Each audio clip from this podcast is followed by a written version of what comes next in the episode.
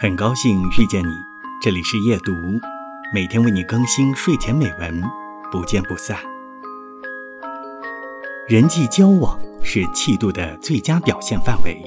在职场，我们经常会跟同事以及客户去沟通，这个时候气度往往能在最短的时间内让对方对你心悦诚服，或者嗤之以鼻。大将风范是一个人追求气度的最高点。气度在某种程度上也可以理解为度量，也就是心胸。一个人的心理承受力和他的气度是相辅相成的。